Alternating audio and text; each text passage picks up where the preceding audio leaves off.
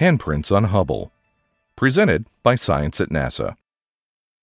It's funny the things you notice hanging upside down in space. Astronaut John Grunsfeld remembers a quirky discovery back in nineteen ninety-nine. He had just arrived at the Hubble Space Telescope and climbed out of the airlock of Shuttle Discovery to begin a servicing mission. Clinging to a handrail running down the side of Hubble's gleaming exterior, he ran his eyes over the blue planet three hundred fifty miles below and tried not to think too hard about the yawning starry expanse behind him. The astronaut, Hubble, and Discovery, connected together, raced around Earth at seventeen thousand miles per hour. That's when he noticed the handprints. Hubble, having been designed to be human serviced, means it has handrails, places for people to crawl around, you know, think human scale latches. You know, there's a big handle that you swing to open these big doors. Uh, and while all the doors are hinged, and uh, that that handprints, if you will, are kind of concentrated around these interfaces. Astronauts have visited the orbiting telescope five times since it was launched in April nineteen ninety, conducting twenty-three spacewalks to repair and improve it. The handprints come from oil and silicon on the astronauts' gloves, which make an impression on Hubble's exterior foil. The prints Grunsfeld saw are more than chemical scuff marks, though. They are a symbol of a unique human-robotic partnership. Hubble's designers intended for astronauts to lay hands on Hubble.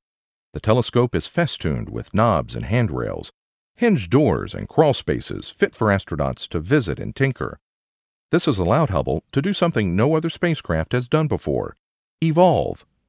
When Hubble left Earth twenty-five years ago, it was equipped with reel-to-reel data recorders, nineteen eighties era microprocessors, and some of the earliest digital cameras. Fast forward to the present, almost every scientific instrument on board the telescope has been replaced at least once.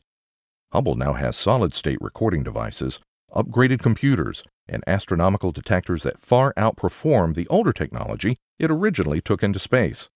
Astronauts have also replaced the telescope's aging solar arrays, batteries, gyroscopes, some reaction wheels, and fine guidance sensors. Keeping pace with the technological advances on its home planet, Hubble is very much a creature of the twenty-first century. The servicing missions were crucial. Without them, we wouldn't have necessarily measured the age of the universe, we wouldn't have validated black holes, uh, wouldn't have discovered dark energy. In May of two thousand nine, as the shuttle program neared its end, Atlantis blasted off for one last mission to the Great Observatory. Grunsfeld, who has visited Hubble more often than any other person, was on board. Did everything I could to make sure we'd be successful, designing new tools, new training, new techniques, and we really upped the gain on, on what it took to, to do the mission. The astronauts had to invent new procedures to do the unprecedented, like removing hundreds of tiny screws and bulky spacesuits. They replaced batteries, swapped out all six gyros, installed a new fine guidance sensor, repaired two scientific instruments, and completely replaced two others.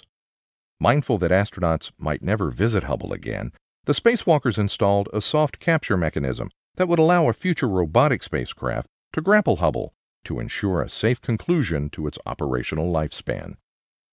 For one last time, Grunsfeld saw the marks of those who performed spacewalks to repair Hubble: the handprints of Story Musgrave, Jeff Hoffman, Catherine Thornton, Thomas Akers, Mark Lee, Steve Smith, Greg Harbaugh, Joe Tanner, Mike Fole, Claude Nicollier, Rick Linehan, James Newman, Mike Massimino, Andrew Feustel, Michael Good, and Grunsfeld himself.